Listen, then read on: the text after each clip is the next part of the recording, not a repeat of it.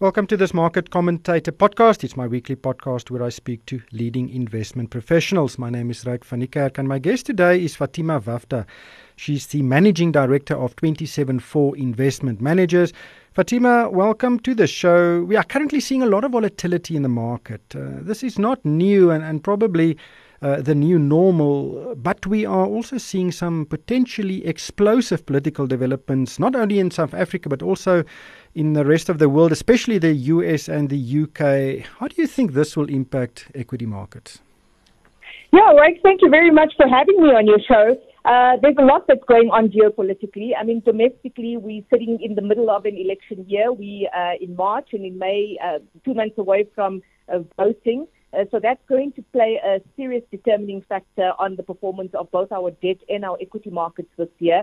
Having said that, you know, last year was a disaster year for global financial markets across the board, domestically and internationally. Uh, so we're seeing a lot of good earnings coming through. Uh, we're quite excited about the domestic equity market, but you're 100% right. The headwind to performance of both our equity and other markets, uh, capital markets in South Africa is largely dependent on um, whether we go through a smooth election period. 100% right internationally. Uh, we've had the tariff wars impacting uh, the relationship between China and the United States. Uh, we've got Brexit, which we, uh, Theresa May is really taking it right to the critical end. Um, and we're going to wait and see whether the UK uh, is going to go for a next uh, referendum or what is going to happen. So there's a lot of uh, things going on that we've got to be cognizant about that is driving a lot of the macro sentiment across the board. Are you trying to be a bit more conservative, maybe uh, move uh, money from equities into other asset classes? No, we actually very excited about the South African equity market. I mean, if you look at 2018, we had only 31 shares uh, listed in the All Share Index that ended the year without having lost uh, investors' money. Uh, so there, you know, the sell-off was so uh, wide and broad that there were really good quality companies on the boards um, that were really hurt.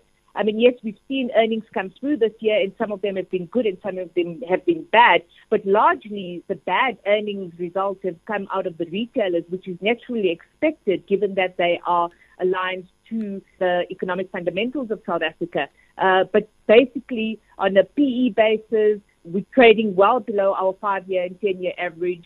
From an asset allocation perspective, we think that there's opportunity on the JSE, and so towards the end of last year, we actually went on a slightly overweight position relative to our long-term strategic asset allocation to domestic equities because we're seeing opportunities. You know, earnings have not surprised, and we think there's, there's still a lot of attractive opportunities from earnings, and we saw that come through this month. We saw, I mean, we saw AECI delivering good earnings. We saw Richemont didn't come out with that bad earnings. Where we did see um, earning, I mean, Italtile, for example, also came out with very strong earnings. So where we did see uh, not great numbers come out, and that was totally expected, and that was largely from the Shoprites and the Mr. Prices and from the retail counters. The JSE has been performing stellarly over the last two months. Um, so we're quite excited about domestic equities. We do hold our slightly uh, overweight position in domestic equities. The key question is thus, uh, where do you see value currently? Can the JSE or the All Share Index sustain its momentum? It has uh, built up since the beginning of the year.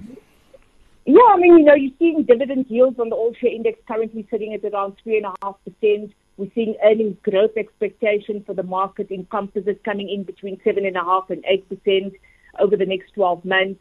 This provides a really strong base return of between potentially 11.5% to 12%. I mean, given equity market multiples on a forward basis at around 13 times earnings, which is well below the long run average multiple of the JSE, there is no derating in multiples that is expected to impair this return. Whereas last year we did see a significant derating.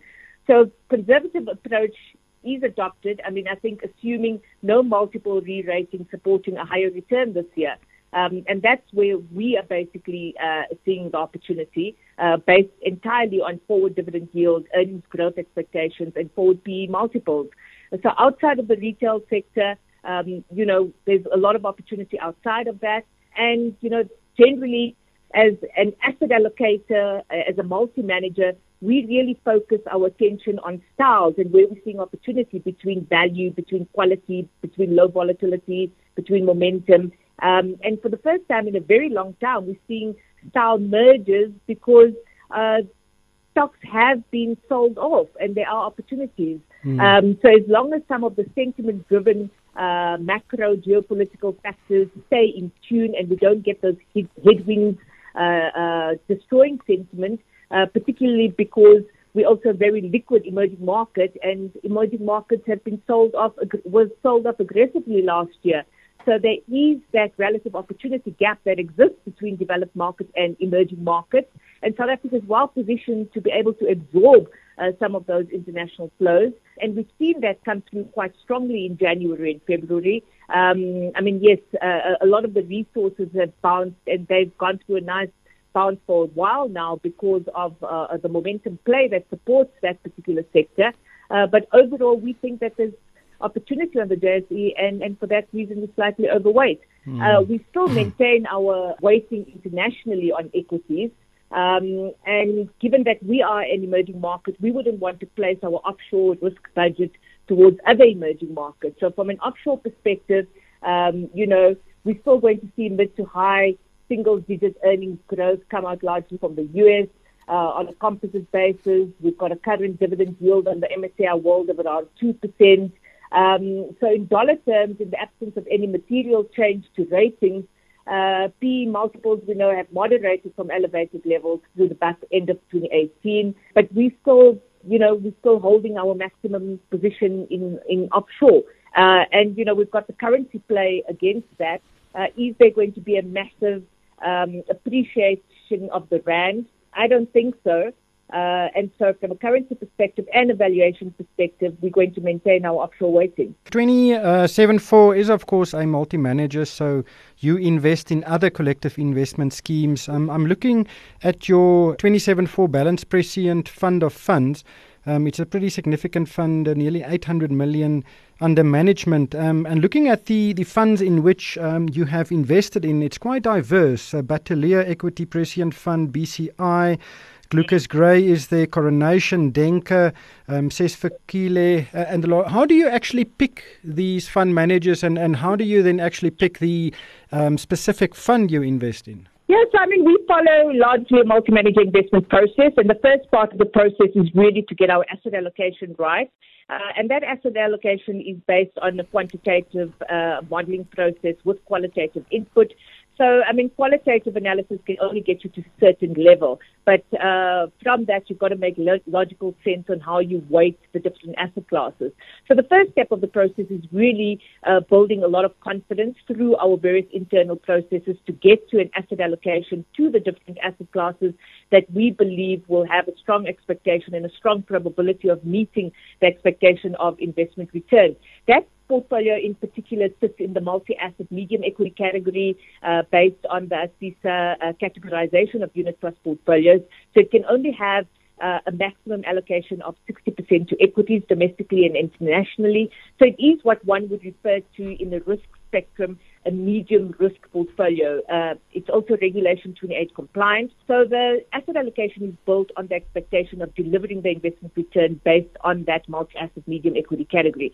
The next part of the process is really to now decide on the asset managers within each of the different asset classes who you believe are best suited to deliver the expectation of investment return within the building blocks.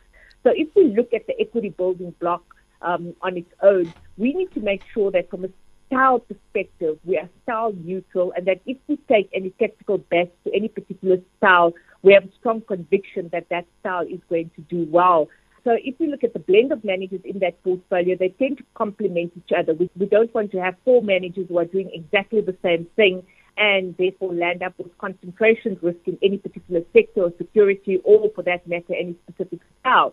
Uh, so we try and understand uh, the managers, their performance signatures, what uh, what is their competitive edge, and how do they perform uh, uh, in the different cycles of the market, and then create blends within the different asset class building blocks that can deliver returns within those building blocks. So on the equity side, we style neutral. We've got a combination of value, um, uh, momentum, and quality plays. Um, in the other uh, asset classes, it doesn't matter that much. Uh, because um, the level of style blending doesn't impact that much. So in the listed property space, we've got a manager whom we believe um, have consistently performed quite well. That's Sesfikile. Uh, in the bond space, we'll have managers. In the cash space, we'll have managers. And then on the global side, we've got a blend of uh, six offshore managers that sit within that portfolio. And this portfolio is consistently, it's all about consistency and repeatability of performance. And that's what we, uh, you know, what we treasure about that specific. It's one of our flagship portfolios. Um, and it's consistently performed quite well over the last decade. How often do you change uh, or reweight the allocation of uh, investment in these funds? We have a, a 21 person investment team that is largely driven by our chief investment officer. Her name is Claire Renske. Um, and they have quarterly investment committee meetings where we revisit uh, the risk budgeting and the allocations to the different asset classes and the allocation to the different asset managers. So typically small rebalancing takes place on a quarterly basis. It's also largely dependent on cash flows. Um, but we tend to, we are long-term performers. So um, we strongly believe that uh, treating your portfolio uh, like an ATM uh, impacts performance because of time spent out of the market as well as the costs associated with regular trading. So we are not managers um, that trade in and out of portfolios regularly. Uh, we'll do small rebalances. Uh, but we've got to make sure that when we create our portfolio and construct our portfolio, we've got strong conviction of what we're including in the portfolio because we're not going to add a manager and then fire him after three months or after a year. We stay with managers for the long road and will terminate managers only if um, we have lost confidence in the house or if um, their style or performance signature no longer makes sense in the current environment. So, from a rebalancing perspective on a quarterly basis, and then um, terminations and additions generally happen once, twice every three years. Just lastly, 274, it's an interesting name. Where, where does it come from? 274 comes from the 27th of April 1994. It was the date of South Africa's first democratic election. Um, it's a day that represents a massive change for South Africans, for the ordinary person in South Africa. Um, and we're really a business that is aligned to transforming the South African financial services sector. We believe in financial inclusivity, that every South African has a fair chance of living a life of dignity. The financial inclusivity is very important, and we believe in diversity of thought, and we believe that the strength of diversity of thought is what grows successful enterprises. Um, and based on that DNA, we chose the name 274. We have just celebrated our 11th anniversary of being in business um, and uh, continue to contribute to society and contribute to the people of South Africa in terms of job creation and growing financial wealth. We'll have to leave it there. Thank you, Fatima, and, and thanks uh, for sharing your thoughts. It's a wonderful pleasure. Thank you for having me. That was Fatima Vawda. She's the Managing Director of 274 Investment Managers.